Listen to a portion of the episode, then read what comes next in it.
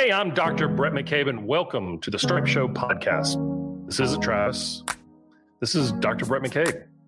And I'm going to come on probably three or four times this year and share with you the mental side of the game, much like I've been doing on my podcast for probably the last five, six, seven years. Podcast called The Secrets to Winning, where I have the opportunity to interview people and share insights of some of the best performers in the world. I'm a clinical psychologist, a sports psychologist, a former college athlete, a national champion, and I work with a lot of national championship coaches, including Coach Saban at the University of Alabama and many other coaches across the country. I also work with many tour players, including players like the number one player in the world, Jon Rahm, Billy Horschel, Sam Burns, the list goes on. But I'm not going to talk about them because those are my clients. But there's a lot of lessons that I've learned over the years that I think is going to, I think that may help you as a player as a coach, as a fan, or a parent to help you get the most out of your game. You know, the mental game should not be this mysterious world that we live in. It doesn't have to be filled with with, you know, motivational quotes and in really soft science based stuff. Instead, we can actually look at things that we do on a regular basis and find those secrets to winning that leave clues. It's not that hard. Been around the best of the best played for a coach that won five national titles in 10 years. I'm working for a coach that's won six national titles in nine years. It's a lot of winning. And what does it really take? Well, today's podcast, I want to talk to you a little bit about, about the mental health side. Now, when I say mental health, it's not necessarily meaning you know, where we have problems. If I take a look at the mental game, and when I spend time with people on the mental game, it's a full continuum it goes from where we're really, really struggling to where we're performing at our best. And I think a lot of times when we think about the mental game, we try to separate those two sides as if they're two distinct areas. And they're really not, right? I mean, if you were a physical athlete and you were, you know, going to hit golf balls and you had a physical limitation, it made it very difficult for you to move through the impact zone, to swing the club the way you wanted to, and to perform at the levels that you want. You know, we we've seen some amazing work from the guys at Titleist Performance Institute (TPI), Dr. Greg Rose and Dave Phillips, and the entire legion of TPI that have helped resolve some of the maybe movement dysfunction that you've had to help you play at a better rate. Now, imagine if we did the same thing on the mental side.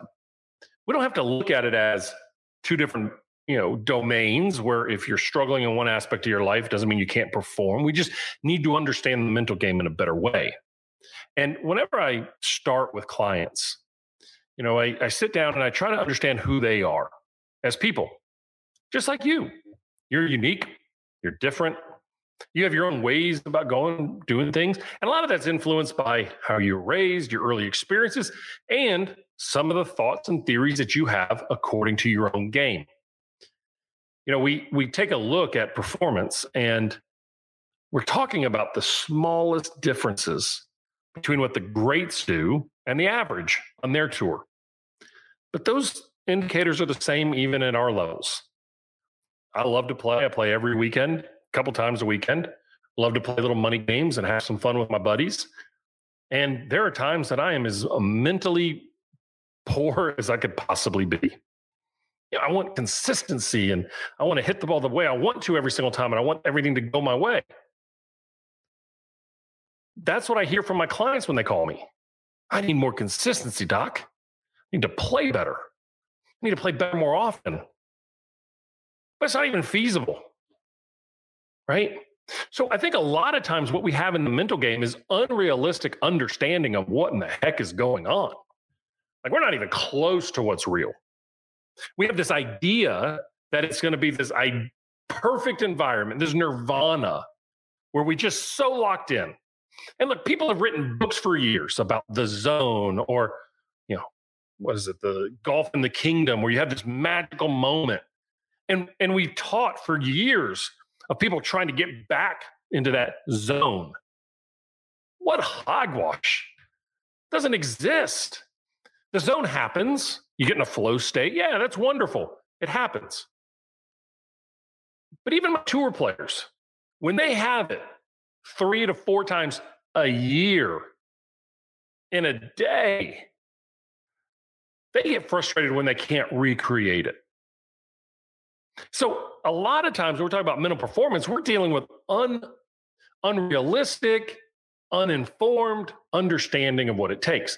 Now, what makes golf unique from every other sport out there is there's really no competitor. Look, there's a myth that I've heard a lot, which is you compete against yourself. Oh, God, no. Because you would never win. You would leave every day as a broken down competitor. Why do you want to do that? Why do you want to be the person who's the broken down competitor? How about we go out there and compete against a golf course, a puzzle, an obstacle course, a challenge site, something that is always different. And you and I can go compete against each other and have pretty similar skill sets and have two widely variable outcomes. And what makes this game so mysterious and magical is that it is so unpredictable. Look, I can line up two two teams in the NFL, and they're going to be stacked with NFL players, and they may have advantages at different position sets, but there are indicators and there are positions that can help create equity amongst the teams. It's not like college football where the bigger budget programs have the biggest opportunities, but golf, there is no there is no advantage every single time out. What we see are great players playing well for a period of time, then something always changes. In fact, professional golfers go on streaks. And so, one of the things that I do with my players out there is I help them focus on two major things. I want them to stay patient enough until they get on a streak, whether it's in a round or in a season. And I also want them to make their average better because PGA Tour players win and they earn 80% of their income in about five events a year.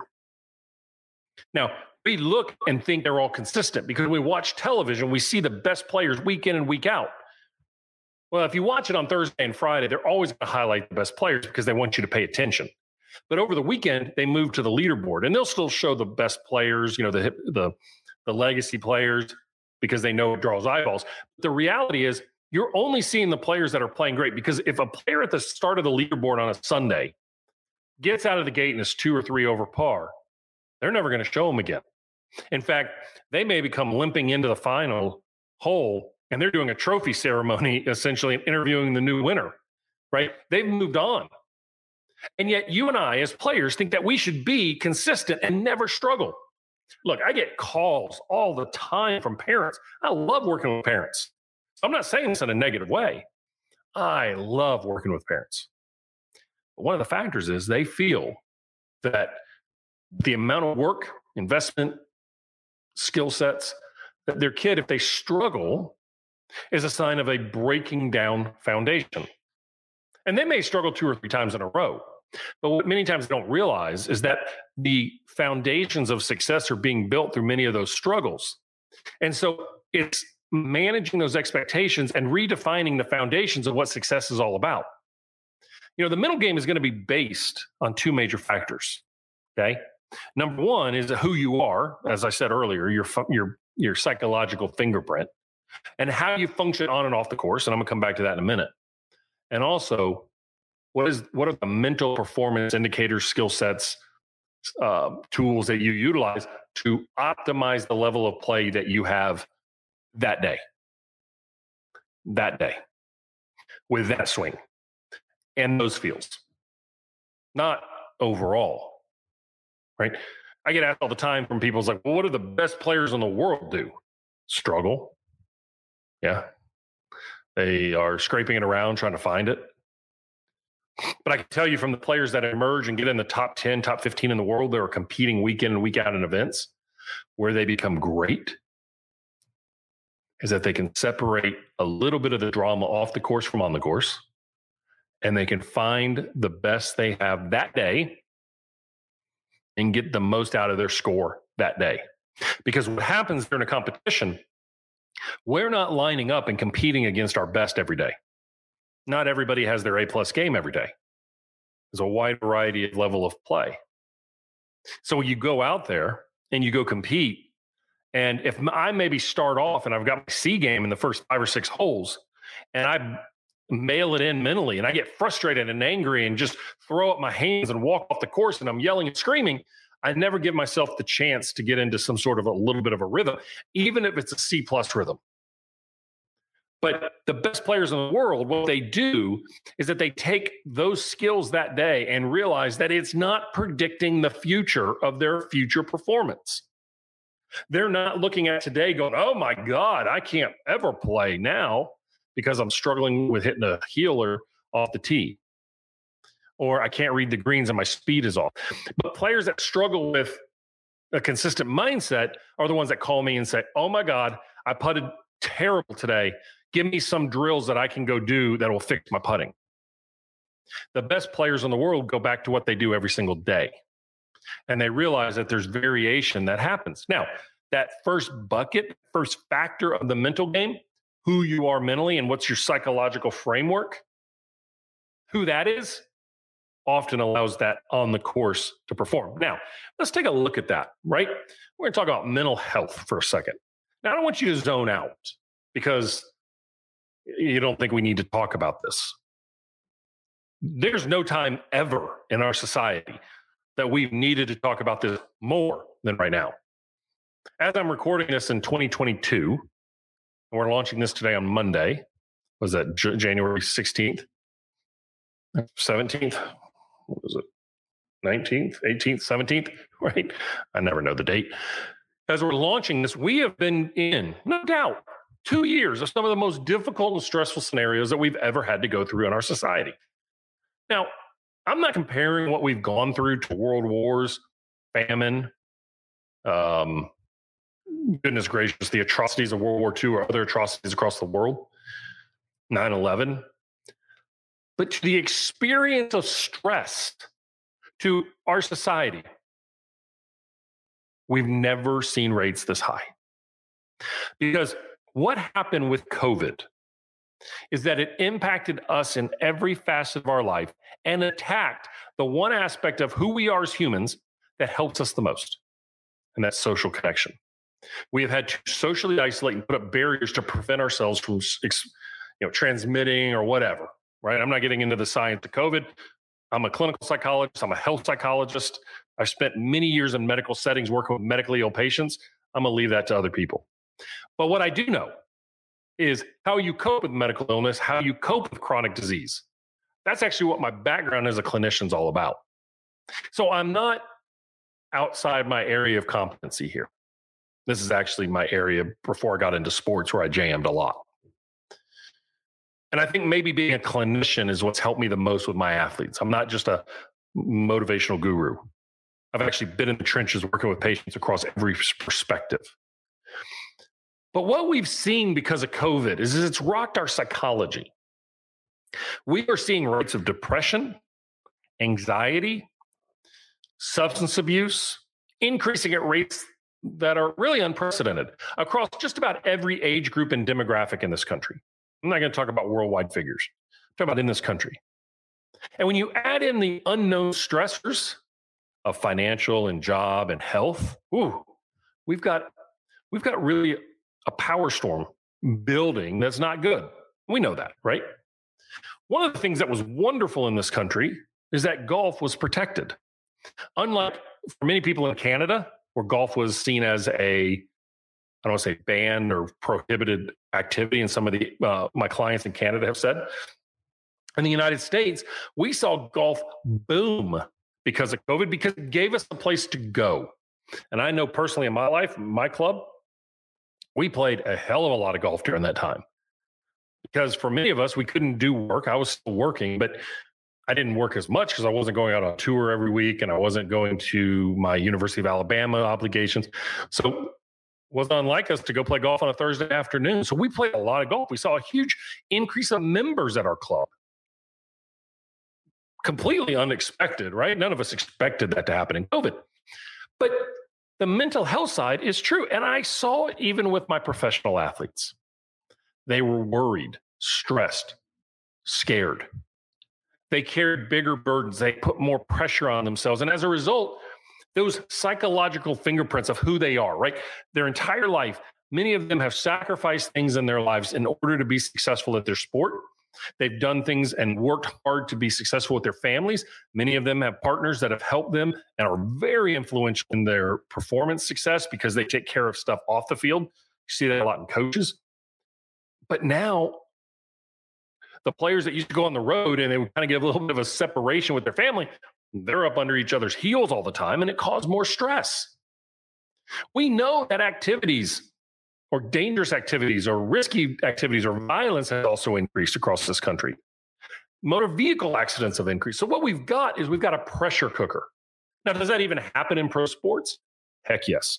Look, 10 years ago, when I started, well, let's see, I finished my training almost 20 years ago.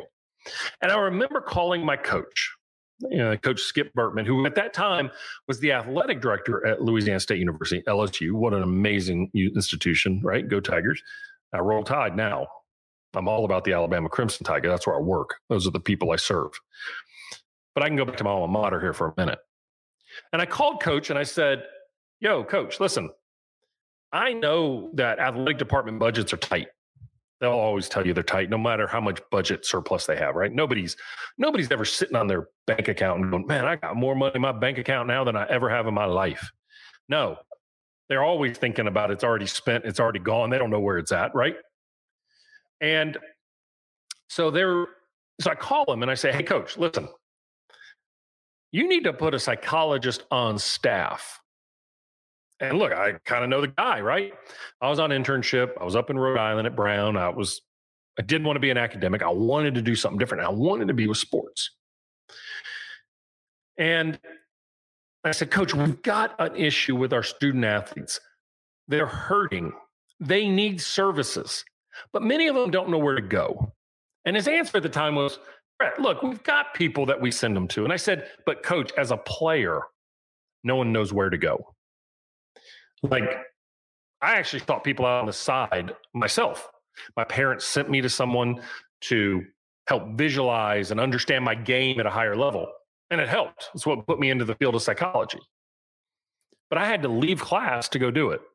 I kept skipping one class and ended up making a D in that class, which was a very difficult class and it wasn't something I should have done. But at that point, I wanted to play and I wanted to play my best and it, it worked out. And I dropped out of that major after that and I switched to psychology, and the rest is history.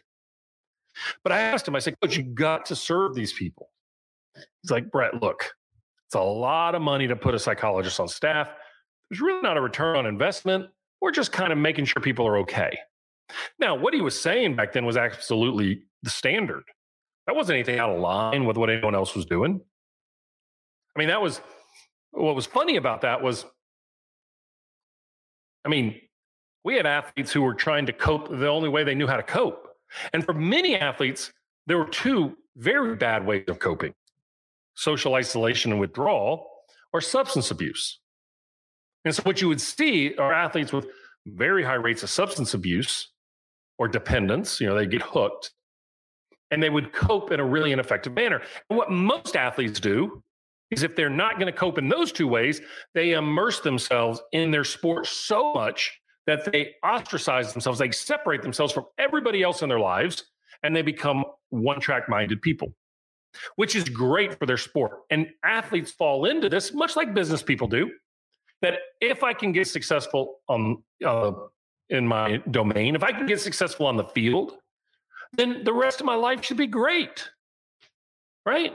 And it's not. I've seen athletes who have won Super Bowls and get depressed. We know Michael Phelps, the greatest male athlete of all time. Right? Can't argue that. Nobody, nobody will pass his records. Okay. There are other men up there and women. I think Simone Biles, Serena Williams, um, you know, list could go on, right? I'm blanking on some of the other great female athletes, not because I don't know who they are, just because right now I just can't think. And uh, and so even he suffered with depression. I talk about that in my book, Break Free from Suckville. If you haven't picked it up, I would highly suggest it. It's a great book to deal with what we're talking about today. And I'll come back to that in a little bit. But Michael Phelps talked about feeling depressed. And I actually had some time, I spent some time with him. And not as a client, just at a party. Uh, we were celebrating um, Jon Rahm's um, U.S. Open championship. And we were having a chance, and he and Jon are really close friends. And so, um, look, I, I'm fanboying, right? And I'm like, I'm to go speak to Michael Phelps. And all I wanted to talk to him about was his mental health advocacy because I know what he's done in the field to raise the raise the awareness and to give a platform for athletes to share about their mental health. Now, he wasn't the first and he won't be the last, but he was maybe one of the loudest voices. He talked about coming out of the Olympics and he would invest in himself and he would immerse himself so much in his sport and, and trying to swim the best and hunting the next challenge that when the challenge wasn't right there in front of him, he spiraled out of control. And he would go into a dark place, he said. Those are his words. And he had to learn over time. And I think his wife and coach and people around him have been brilliant support for him to help him understand that that's not a sign of weakness. That's not a sign of being flawed. That's just a sign of maybe the same level of energy it took to be great creates that same level of absence and vacuum, and it's not there. And so as a result, he had a bigger, wider dispersion. Well, we've also seen from things like the Players Tribune or Uninterrupted, online resources where athletes have now really gone on a very high frequency state. I mean, a lot have gone out there to say, hey, I am struggling. I've dealt with depression. I've I've I've dealt with suicidal thoughts. I've dealt with alcoholism. I've dealt with bipolar disorder. And this is the way that I've worked through it. Like I said, being a clinician and also doing this sports work, I get a lot of calls from athletes who are in that that moment. They don't know who to turn to. They often are so afraid, particularly if they work in organizations or they're a, te- a member of a team, particularly if they're in a contract year, that the owner, the general manager may look at them as damaged goods because they have a mental health issue or concern. And yet, what I have found is that if those organizations move on from them, we usually get them in a better spot where they flourish because they focused on their mental side. Because the whole reason I bring this up is it's really, really difficult to perform at your best when we're struggling away from the game. You can do it for a period of time. And yes, I know there are athletes out there who who have performed very well with very disordered ways of thinking a lot of problems. And I know that. Look, we can look back to the 60s, the 70s, and the 80s in sports, the 90s. We can look at substance abuse in sports and say, see, Bhrett, I'm telling you, those guys, they could, they could segregate, they could separate it, right?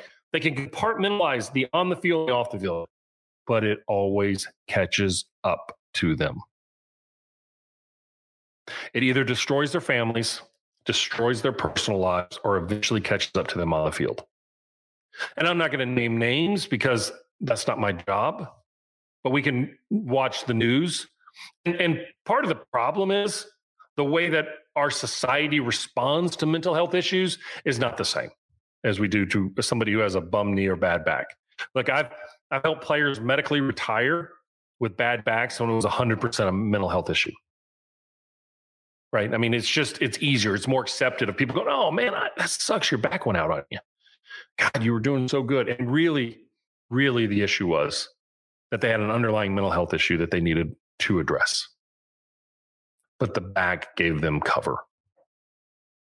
So imagine trying to be at your best, competing against, quote, the world's best at whatever sport, even in your business life. That you're sitting out there, you're working at your best, and you're competing, giving it everything you have. But you have to leave your drama at the door. You can't do it. It's impossible. You can't compete when your mind races to things that you're fearful of off the field, off the course. So, what do we do?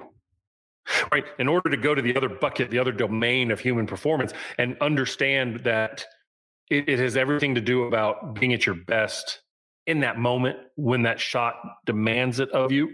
What resources can you summons over time? That if we're losing some before we ever get there, we're competing with less than 100% of our capacity. And that's kind of why the mental health side is so important. Now, a lot of us use golf as an escape. We want to get away. We see it as relaxation. We see it as a fun place. But once we're in the heat of the moment, we want to play our best.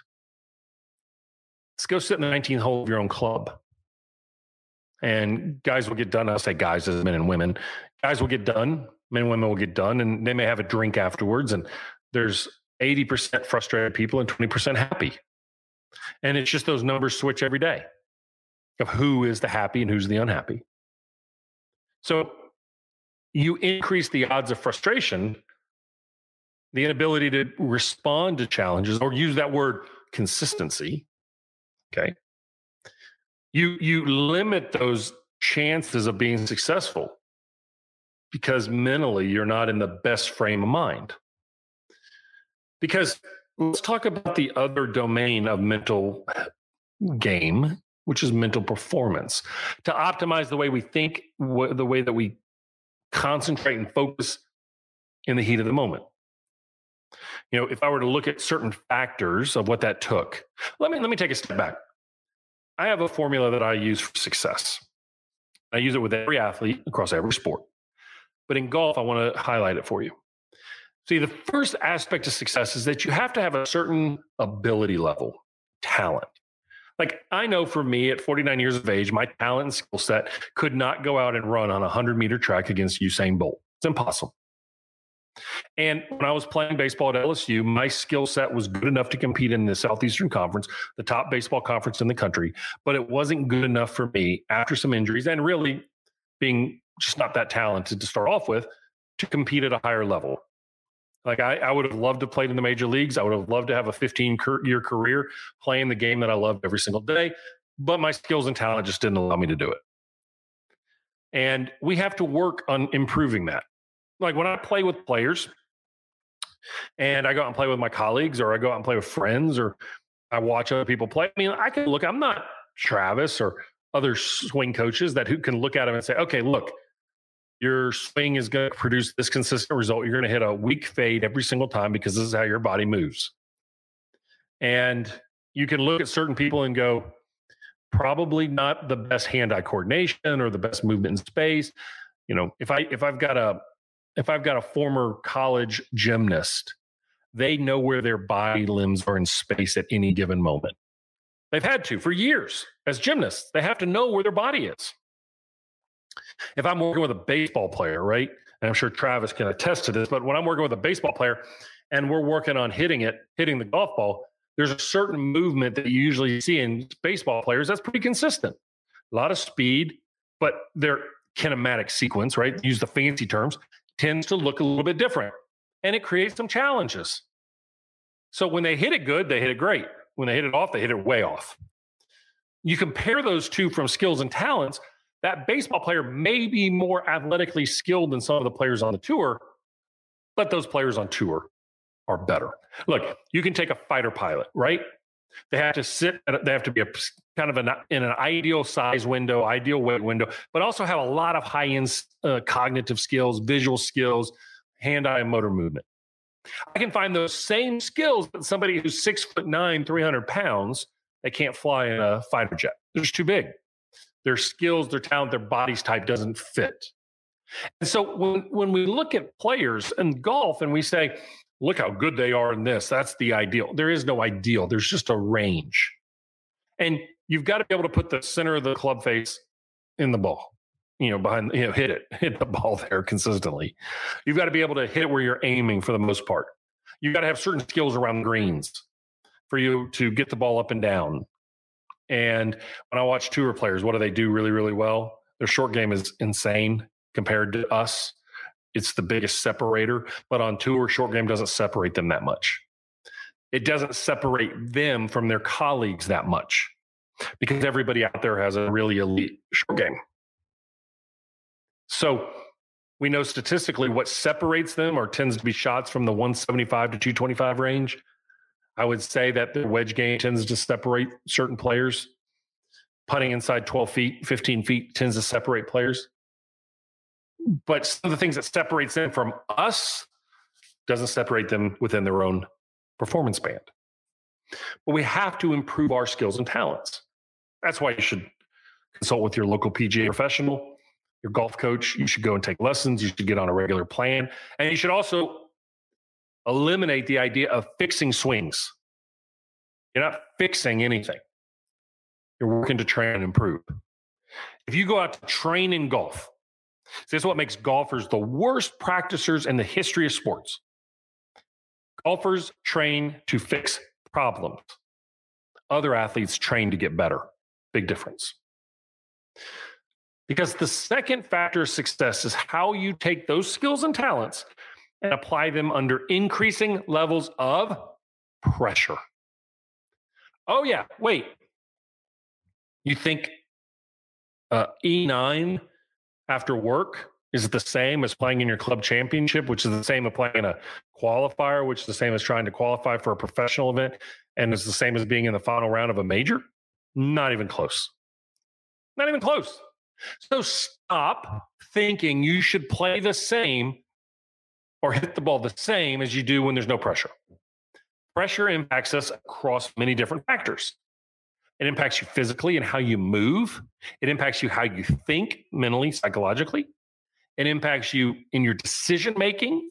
Do you get more conservative or aggressive? Do you play away or play towards? What do you do? And it also impacts a major factor that we call resiliency or grittiness. And that grittiness helps us stay in the fight.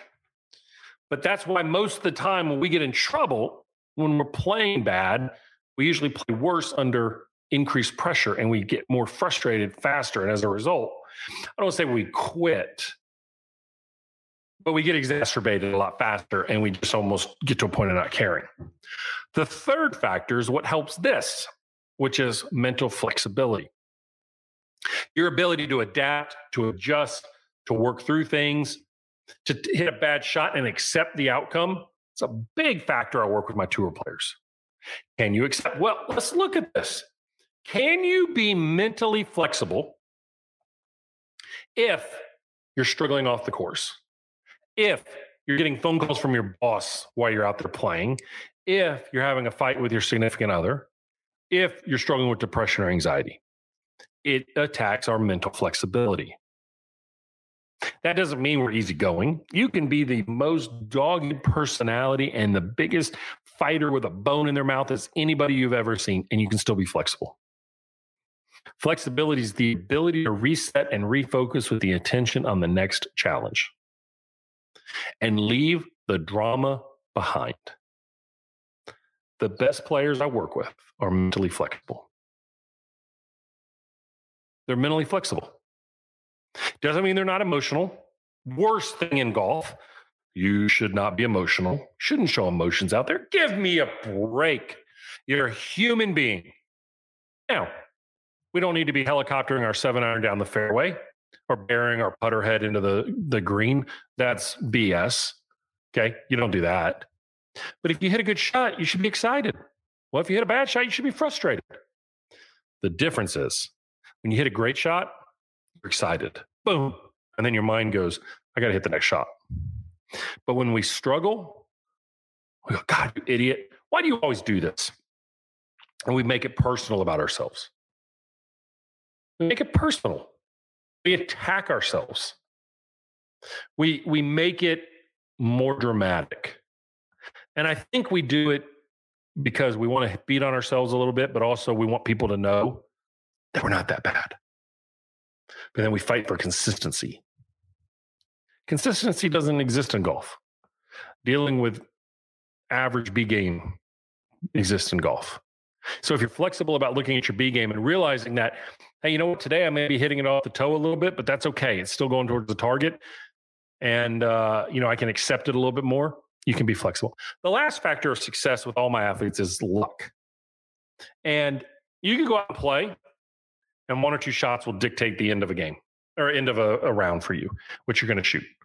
It's the same conversations we have with our uh, football players at different universities. Is that a football game is going to come down to three to four pivotal plays. You won't know them ahead of time. In fact, you may think, or the announcers might say, "This is the moment of the game." Uh, it happened the play before. The fourth and three was set up by the third and 12, where they got eight or nine yards and got it within running zone and gave them more options. And so for those players, they need to be set and ready for whatever's going to come their way.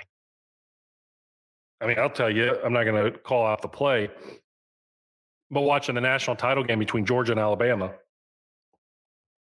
working for the University of Alabama, which you can see behind me if you're watching the video of this, I've got some championship rings and stuff up there from them. There were a couple plays that when they happened, I texted the guys I was watching the game with. You know, we were across the country from each other, but I said, there was one of those pivotal plays. It just changed the entire dynamic. And I was right. It wasn't the block field goal. It was the play that happened the play before that and the first play of that series on that down series. I watched it. So there's luck. There's a good bounce. There's a ball that you're hitting out of play and it hits the side or hitting in the rough and it bounces in the fairway.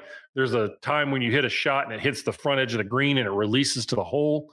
There's other times when you hit shots, you hit it right next to the hole and it spins off the front of the green. And you're like, I hit that. I couldn't have hit that any better. That's right. You hit that one better than ever. That's the luck. That's the randomness of the game. Okay. So, how are you supposed to deal with that? You're supposed to be mentally flexible. Now, look, I'm not telling you I want you, I want you to get really good at sucking. No, I want you to get really good at dealing with sucking so that we can focus on one major thing.